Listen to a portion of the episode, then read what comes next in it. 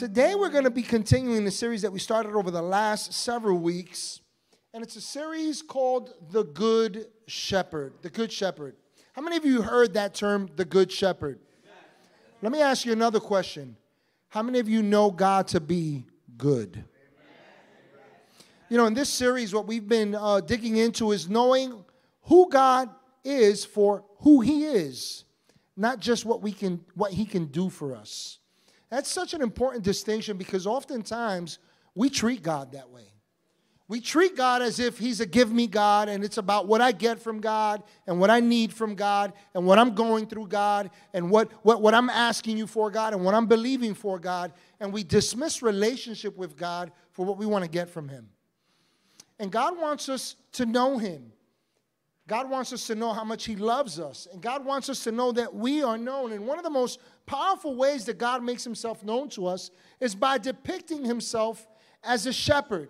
In fact, a couple of weeks we saw this in Isaiah 40, verse 11. It tells us that He carries us close to His heart, like a shepherd who's carrying his sheep.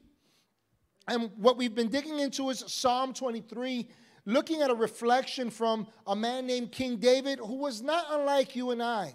You see, David was very much like you and me. He had flaws, he made mistakes, but he was a man after God's heart.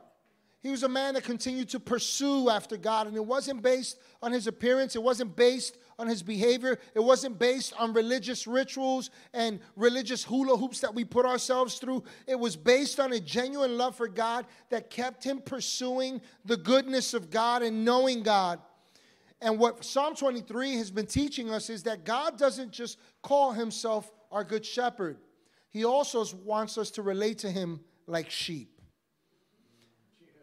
like sheep. Sheep depend on a shepherd. Sheep trust the shepherd. Sheep follow the shepherd. Sheep go where the shepherd goes.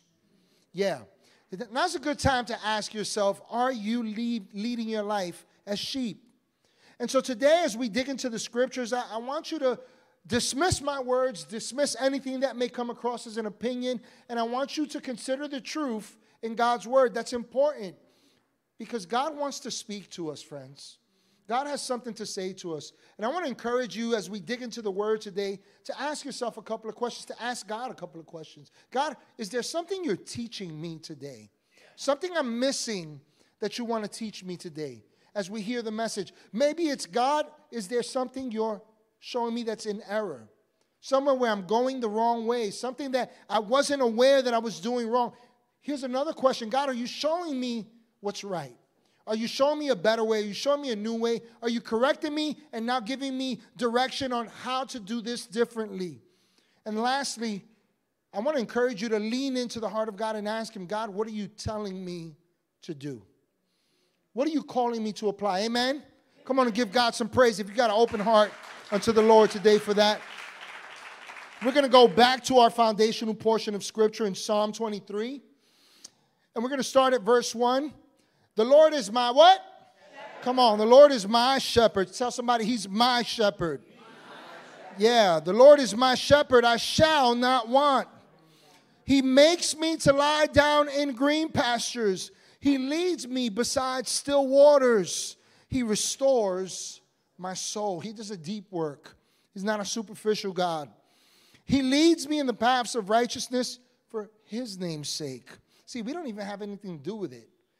Really, like he does it because he's good and because he loves us, regardless of who we are and where how we perceive him and how we respond to him. And so he he he leads us in these paths for his name's sake. In verse 4, yea, though I walk through the valley of the shadow of death.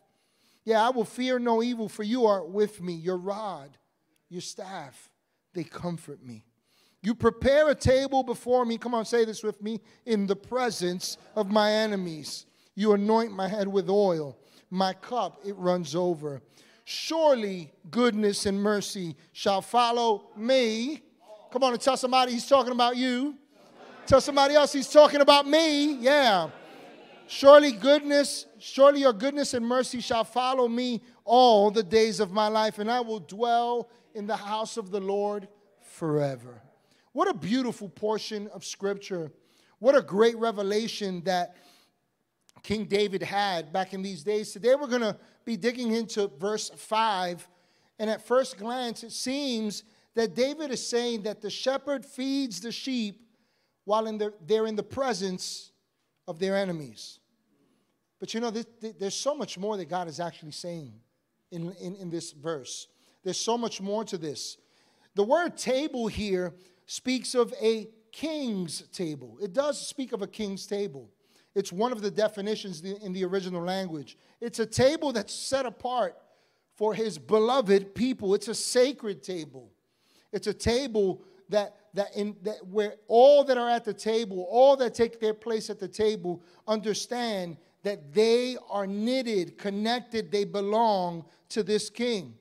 And while that's true, there's actually more to this verse. See, in old times, what the shepherd did in the summer, in, in the uh, winter months, was important for his sheep because it determined their health and their, and their readiness in the mating season in the months that were to come. And so it was a time when the shepherd would take the sheep um, into what were known as outlands or tablelands. Uh, and, and these were lands where sheep would dwell at high ranges. It was a very elevated uh, portion of the land, of the landscape. So this was high up on mountains, high, way high up. And so the, a good shepherd would take his sheep to these elevated ranges. And in these ranges, the sheep had a few jobs. Number one, it was to eat, it was to sleep, it was to rest, and it was to remain at peace. They were being prepared for the months ahead where they were now to multiply. I want you to begin to lean into this and see that at the king's table, it is preparation for something greater that God has ahead. Yeah. Yeah, absolutely. And so these were flatlands that were elevated. They were not rough terrain. There was no need for excessive or strenuous effort to be there. And a good shepherd was one who was known for his exceptional care of the sheep in his possession. A good shepherd would spend the winter and spring months leading into the summer months uprooting them from uh, poisonous and, and, and, and uh, uh, uh, from poisonous weeds, and he would root them, and he would ensure the safety of his sheep when they arrived in the summer. During these winter months leading into the spring, he would clear out watering holes and, and, and springs and any accum- of any accumulated debris, such as twigs and leaves and stones and overgrown grass and bushes, anything that threatened to contaminate the drinking water and to prevent his sheep from freely accessing refreshment. And while doing this, a good shepherd was constantly on the lookout for predators. Constantly. He was constantly aware of who were the predators around, who were the ones that were lurking in the distance. And to establish himself, a good shepherd would eventually, once he's scouted the land and he's made these preparations, he was aware of where the predators were, he would begin to hunt them. He would begin to take them out. And so, what eventually would happen is he would establish himself as the dominating presence in these tablelands. And any predators that he did not get to would stay far away because they knew that when the shepherd was present, you can't touch this. They understood we want nothing to do with that shepherd. We want nothing to do with his possessions. We're not coming near him. And so, thus, when the scripture says that the good shepherd prepares a table before us in the presence of our enemies, what it should remind us of is that the Lord has prepared the path for our lives. There is blessing in store for you. There is provision laid up for you. There is protection. And there's times of great refreshment that are promised to you and I. And as such, friends, no demon, no person, no wicked scheme, no, not even Satan himself can prevail against you or take the blessing that God has set before you. John chapter 10, verses 10 and 11, the, Jesus says this. He says, The thief does not come except to steal and to kill and to destroy. He says, I have come that they may have life and that they may have it more abundantly. More abundantly. See, uh, the, by David's account and the testimony of our Lord Jesus, we see that we have a good shepherd who has gone ahead of us. And he has prepared a place of dwelling where we are supposed to live at rest. We're to continue in peace. We can be assured of safety, of nourishment, and ultimately, life is a source of refreshment. But here's the thing, friends, because for some of us, that's our experience, and for some of us, it isn't. And the, the, the, the determining factor is in understanding that the king's table is set. But notice that the shepherd sets the tone, he sets the environment, he prepares everything. But the sheep are the ones that have to eat. The sheep have to show up and eat. In other words, it's up to you and I to take our seat at the table. And some of us, some of us are not enjoying what's at the king's table because we're trying to do this on our own. We're doing religion. We're doing religion. We're adhering to religious rules, to man made doctrines. We're, we're relating to a God who's, who, who we feel is far and we seems distant and seems harsh and hard and only calls for obedience. And we forsake relationship with God. We don't understand relationship with God. So, for some of us, we're trying to do it on our own. We're trying to do this in our own strength. We're trying to make things happen without the Lord. We're followers of Christ, but we're following from a great distance. And, friends, today I want to talk to you from the heart of God. Look, I am not smart enough to give you an opinion here. I'm not smart enough to, to even suppose, to imply that I've got it together. I don't. But what I will tell you is this that there is a table that has been set and God wants you and I to take our seat at the table. And today I want to talk to you directly from the heart of God on taking your seat at the table. You have to take your seat at the table. Go ahead and tell somebody, take your seat at the table. You have to take your seat at the table. We have to show up for what God has for our lives. And so in the scriptures, we have an example of a man. I've, I've, I've touched on this man's life in the past. I want to briefly just allude to it. A guy named Mephibosheth who had a dilemma. This guy's dilemma was that he was royalty. He was the grandson of Israel's first king, a guy named Saul. So he was of royal lineage. He was meant to be royalty. And so when David became king, Mephibosheth's caretaker took him in a hurry because she feared that David would kill him. And the reason why she feared that David would kill him was because in, in those days, when a new king came in and established his throne, they were known to eliminate anyone who had a who, who could pose a threat to their throne, anyone that could claim a right to their kingdom. So Mephibosheth had a right to David's throne. And so this woman takes Mephibosheth, young little Mephibosheth, and she leaves. And she leaves in a hurry. And we don't know all the details, but the scripture tells us that on this journey in haste, that he is hurt to such an extent that his injury leaves him crippled. He's left lame in life. And so eventually he ends up in a land called Lodabar. The word Lodabar means no pasture.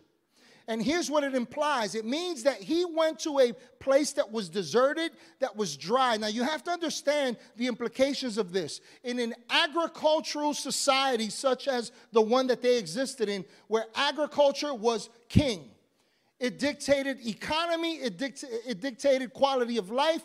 He goes to a place, he's taken to a place where nothing grows where everything dies. Animals do not live there, they do not graze there. Nothing happens there. And he's in Lodabar living in fear. And so David, years later, gets wind of the fact that Mephibosheth is alive. The scripture denotes in 2 Samuel that, uh, that, that uh, David feels inspired to show kindness toward the house of Saul the, the previous king, anyone that may be left. And so he inquires Is there anyone left from the house of Saul? Anyone left from that royal lineage? And there was a servant who had served uh, Saul and his kingdom previously, who was now under uh, King David's uh, royal uh, court, a, a, guy named Ziba. And he says, There is one, just one. His name is Mephibosheth, and he's way out in this place called Lodabar. And David says, Go and bring him. Bring him because I have good intentions towards him. I want to do something great in his life. And so he wanted to express kindness and he wanted to restore much to, to, to, the life of Mephibosheth. And friends, we have to pause right there for a moment and consider this that this is the Lord's heart toward you. This is the heart of God toward you and I. Listen, for all intents and purposes, Mephibosheth was an enemy of David. He was actually an enemy because he was a threat to his throne. But God specializes in loving enemies. God specializes in loving those that go distant, that go under the radar, that feel far. Those who live and, and, and, and subscribe to places where nothing grows, nothing's happening, and we stay far from God. God specializes in desert places. God has a heart for those that make mistakes, for those who feel unqualified, for those who are distant from Him, from those, for those who feel cut off at the knees and are struggling to get through life because, in a sense, they're crippled. And like David, the Lord says, Bring them to me. Bring them to me. And so the scripture says that eventually they go knocking at, at Mephibosheth's door and they bring this news to him and they bring him before King David. In 2 Samuel chapter 9, verse 8 says that David that, that Mephibosheth bowed himself before David and he said, What is your servant that you should look upon such a dead dog as I? Yes, some of us, we can relate to Mephibosheth because though we are royalty as sons and daughters of God, let me just pause right there for a moment. In case you don't know, the scripture clearly states that you are a chosen people that you are a royal priesthood, that you are a holy nation, that you are his special possession, that you are appointed for good works, that God has a hope and a future for you, that God wants to do great things for you, that you, and not just to you, but through you and for you. But some of us, some of us, we don't see ourselves as sons and daughters. We don't approach God as sons and daughters. In fact, we see ourselves as less than. And, as, and, and for that reason, we refrain. We refrain. We don't take our place at God's table. We think it's good for somebody else, but it's not good for me because I'm not good enough because somehow I've dropped the ball. I don't pray enough. I don't read my Bible enough. I don't talk to God. I don't go to church enough. I don't do this. I don't do that. And what we fail to realize is that God is pursuing us and He's calling for us for the sake of inviting us to take part at His table. God has something good for you and I, but friend, let me tell you something. You got to show up at the table. You got to show up at the table. Reminds me of a story I heard a while back. I'm sure I've shared this here over the years of a woman who, who uh, was illiterate. She was illiterate and she was laying on her deathbed. And this woman had for years worked for a man who was very, very, very well off. And she, she uh, so much so that while she worked for him and she cared for his properties and cared for his household and his affairs, this, this man paid her well and she was able to raise her eight children on that income. She was able to do well for herself. But then years later, suddenly he passes away, and everything began to go downhill. Her children were no longer in the picture. No one was there for her, and she's left alone years later, and she's sickly, and she's in this bed. She's bedridden, and she only had a neighbor who would visit from time to time to check in on her, to express some encouragement to her, to, to get her spirits up and maybe help her somehow. And so on one of these visits, this, this neighbor noticed that she had a frame a framed paper over her bed rest. And he was curious about it, and so he's talking with her, but he couldn't get his eyes off of this paper that was dilapidated and yellowed and frayed. And, and, and he, he said to her, he, he said to her, what, What's with the paper in the frame? And she says, Oh, that's, that's just a memory for me. It's a reminder to me of my old employer who was so generous. He was so kind and he was so good to me. That paper there is to remember how good he used to be to me. And so this just piqued his interest even more, and he leans in and he begins to kind of read what's on the paper, and then he, he can't believe his eyes, and he's flabbergasted about what he's seeing. He pulls it out of the frame, and he's all excited, and he turns to her, and she's not understanding what's going on, and then he reads to her what this paper said. It was this man's last will and testament that decreed all his possessions to her. Friends, this woman was enriched. She was provided for. She was a woman of much means, but she didn't know because she was illiterate and she never tried to discover what this man had decreed. For, for many today, we live like dead dogs, so to speak.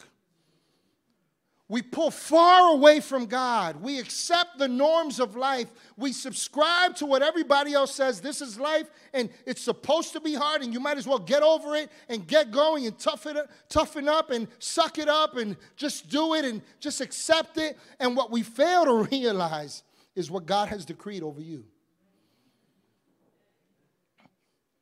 We're illiterate to what the Word of God declares. We don't know what God has promised and has already provided for you and I.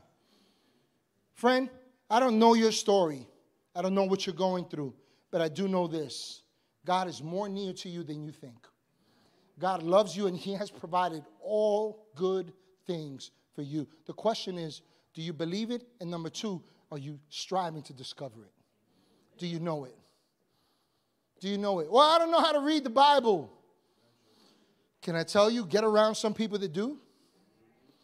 Can I tell you, start getting around some people that can share their story and maybe encourage you along the way? Can I, can I encourage you to get past your excuses of why you remain distant and why you remain far and why you remain stuck in your understanding of God? And instead of inviting God to your table, leave your table because you're not being nourished there and get to His table because He has better things in store for you, because He loves you, because He's a good provider, because He truly is our Jireh, our great provider. Yeah, He is our healer, He is our restorer. And so,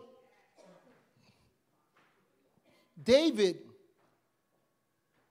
witnesses this, this, this response, this view that Mephibosheth has of himself, and he turns to Ziba, Saul's former servant.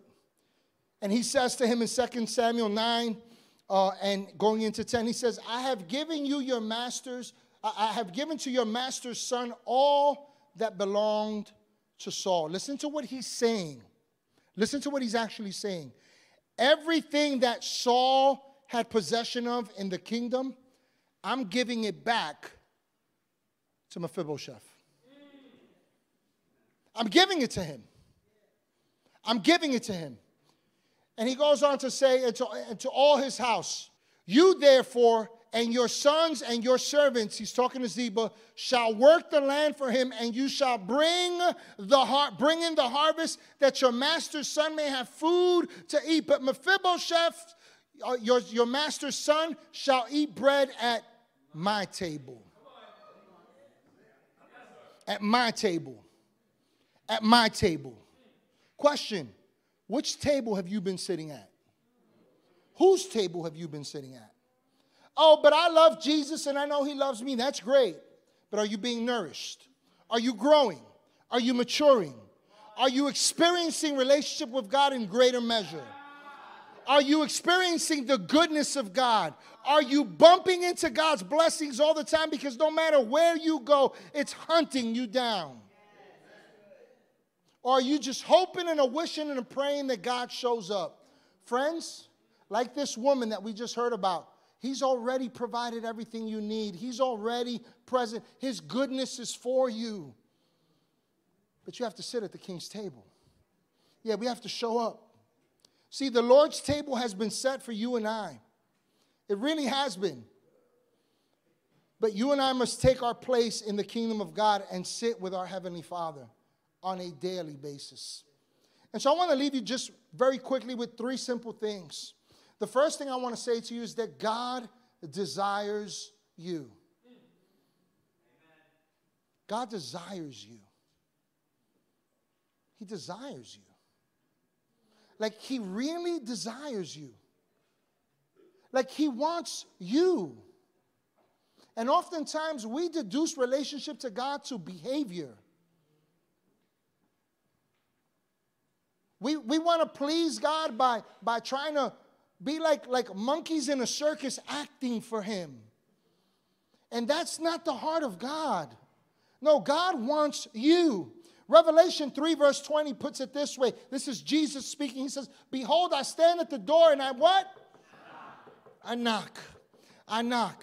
And for some of us, here's how we hear that. We hear that like the like the Amazon person, the post office person who comes to make a delivery and they knock and then just drop it off and they leave because you didn't answer. No, the original language here denotes that Jesus doesn't just stand at the door, he knocks and he knocks and he knocks. He's still standing, he's still knocking. And watch what it says. Because he's still standing and he's still knocking, he says, If anyone hears my voice, if anyone opens the door, I will come into him and dine with him and he with me. Many of us would agree that Psalm 23 asserts that, like sheep, we're called to be followers of Christ. And we are. But rarely do many of us stop and pause to consider that Psalm 23 also gives us God's perspective of us. And Revelation 3:20 does a great job of doing that because it tells us that he stands and he knocks. See, this verse tells us from God's perspective, I want you.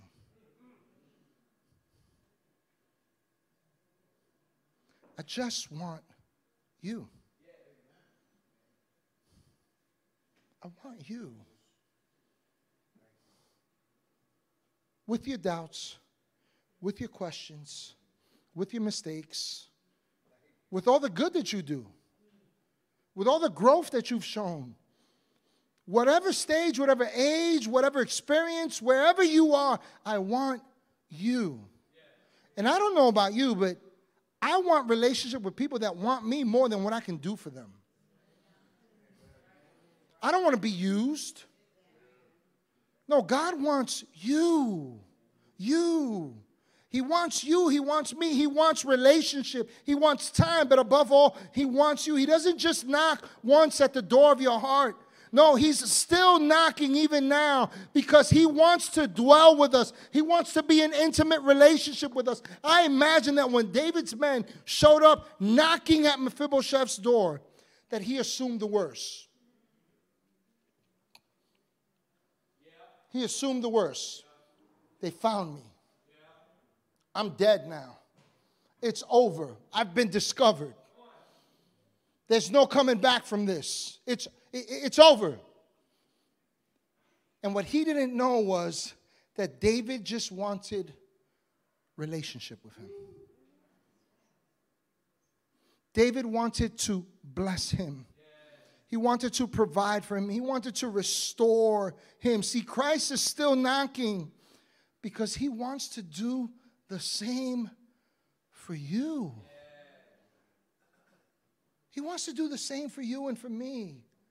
He's still knocking at the door of our hearts. So, no matter how you feel or how insignificant some of us may believe we are, nothing can separate you from His love, not even the door that you keep closed to your heart. Nothing can stop you. Nothing can stop that. The second thing I want to leave you with is that God is good even when life is not. Talking about sitting at the king's table. You know, this statement in particular has become so, it resonates so much with me right now. A couple of weeks ago, Pastor Ned and I had the opportunity to go down to Florida, and I had the privilege of carrying her bags while she went to speak at a conference. It was, it was great. It was great. I mean that. It was great. I love to see my wife excel. I love to see God doing great things in her life. Come on and give it up for God doing great things. Some of you may not know this, but my mom, um, many of you, practically none of you know this, but my mom is, you know, she's older in years now, and my mom is now in a nursing home. She's in a nursing home, and, and, and you know, she requires 24 hour skilled nursing care. Here's what that means she needs someone that can do everything for her 24 7, 365 days out of the year. And I got to tell you, as a son, that is a hard thing to see. It's a hard thing to see. It's a hard thing to see because there's nothing I wouldn't do for my mom, but there's nothing I can do in my limited capacity. It's the hardest thing to see. And, and so while we were visiting my mom during this trip, I had the occasion where I was there with her, and, and it, was, it was not a good visit for me. It wasn't a good visit for me. I'm, I'm being honest with you because I was struggling with this, and I was like, this is not cool, man. And I'm feeling helpless, to be honest with you. Because there's nothing that I wouldn't do for my mom, but it's like, how, how I can't do it. I physically just can't do it. Financially and in any other in every other way, I can't do it. And so my mother, who was enjoying this visit, looks at me and she says, What's, what's wrong, son? What, what's troubling you? And I said to her, Mom, I hate seeing you like this. I hate seeing you in this room. It's, it's just, it, it doesn't sit right with me. And my mom's response to me was, God is good even when life isn't.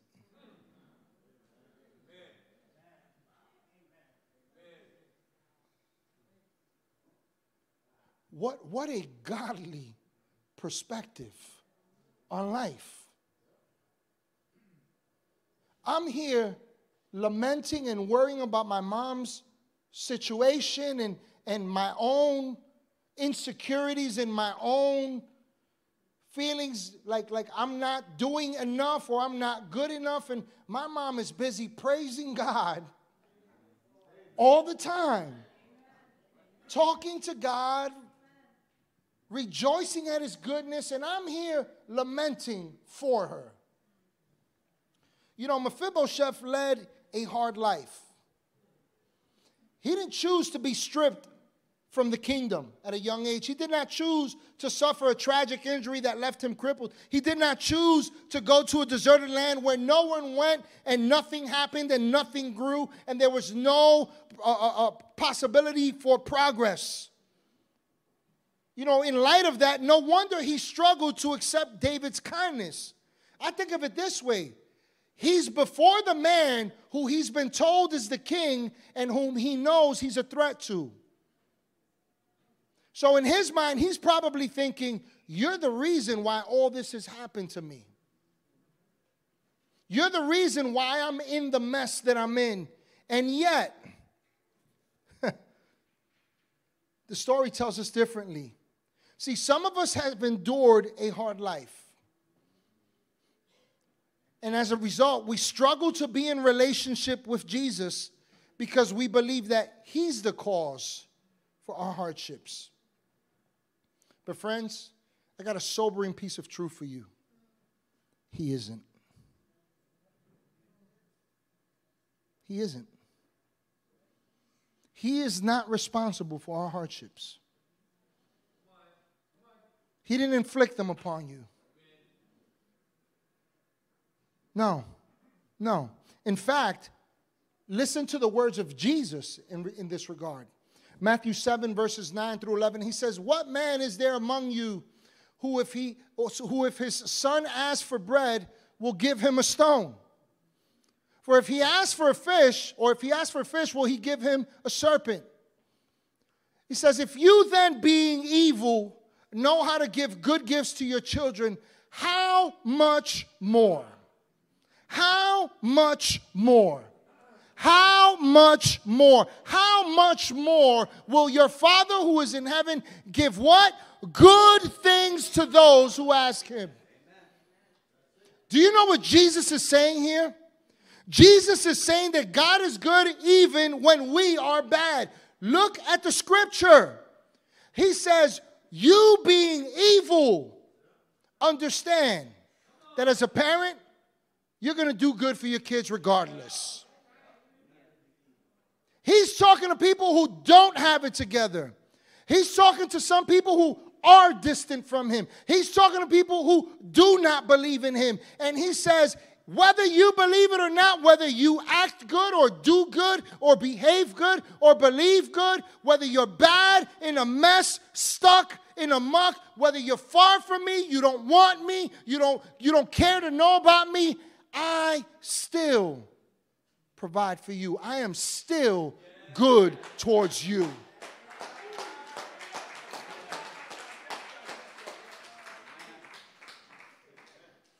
Friend, I got a sobering thought for you. You are not here because of your goodness. You have not made it this far because you've done good for yourself. No, you are here today. You stand where you stand. You've enjoyed some good things. You've overcome some bad things. Why? Because God is good. Because God loves you. Because God cares for you no matter what you've been through, no matter what you believe, no matter how much you care about Him. God loves you.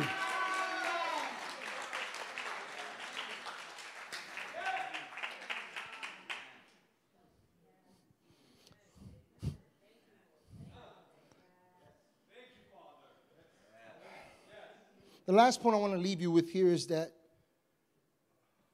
don't let your condition convince you that your position has changed. Let me say that again. Don't let your condition, don't let your condition convince you that your position has changed. Here where I'm coming from with this. Mephibosheth thought that his physical limitations, he thought that his upbringing in Lodabar, he thought that his fallen state from the kingdom only qualified him to be a dead dog. But, friends, this was a prince who believed that his potential, his purpose, and the promise his life held had all died. You know what this shows us? Mephibosheth's hardships were a result of a loss of identity. He forgot he was royalty. Yeah. Yeah, he forgot he was royalty. He may have suffered an injury that left him crippled, but he still had standing because of his lineage to a king. Somebody needs to remember that you are a child of the king. Yeah. Yeah. See, Mephibosheth may have been uprooted by a servant from the castle, but there was still a place for him in the kingdom. He may have gone to a dry and desert land, but he did not lose his birthright and his inheritance because he had royal blood. My friend, you may be lost, you may have gone astray, but your identity declares that you have you are found and washed in the majestic blood of Jesus Christ. You may have burnt all your bridges, but Christ has bestowed upon you a crown of beauty for the ashes that you still hold on to. You may still make messes with your mistakes, but Christ has given you a new life and, and is now turning your messes into life giving messages.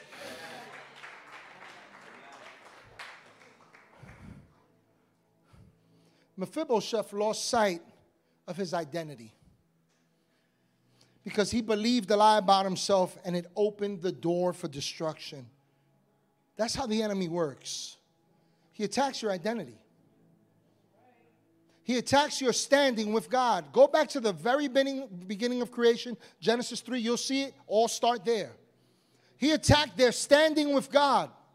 He brought into question what God declared about them and the blessing upon them. But I have good news for you, friend. I have real good news for you. Psalm 139, verse 5 through 10 says this about your identity and about your position. It says, You have hedged me behind and before, and you've laid your hand upon me.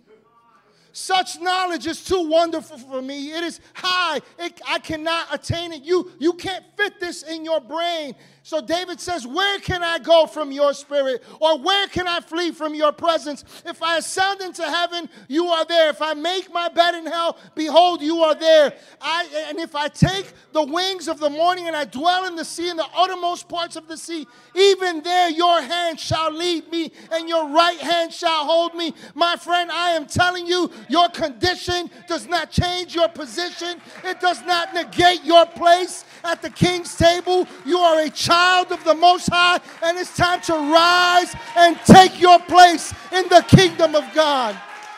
Get past your excuses, let go of your messes, and sit at the king's table because you have a right to all that God has blessed you with.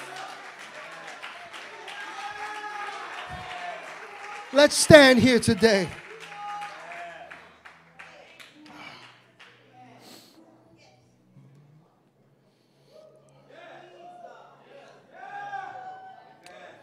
I want to leave you with where we started. We're going to take a holy moment with God right now as we close.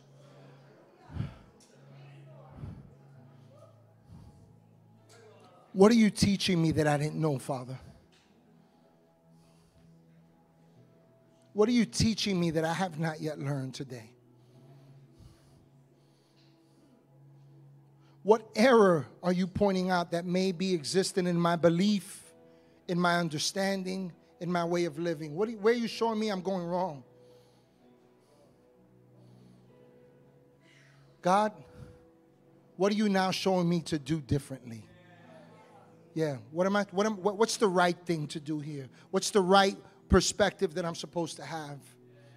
What's the right way to respond to you?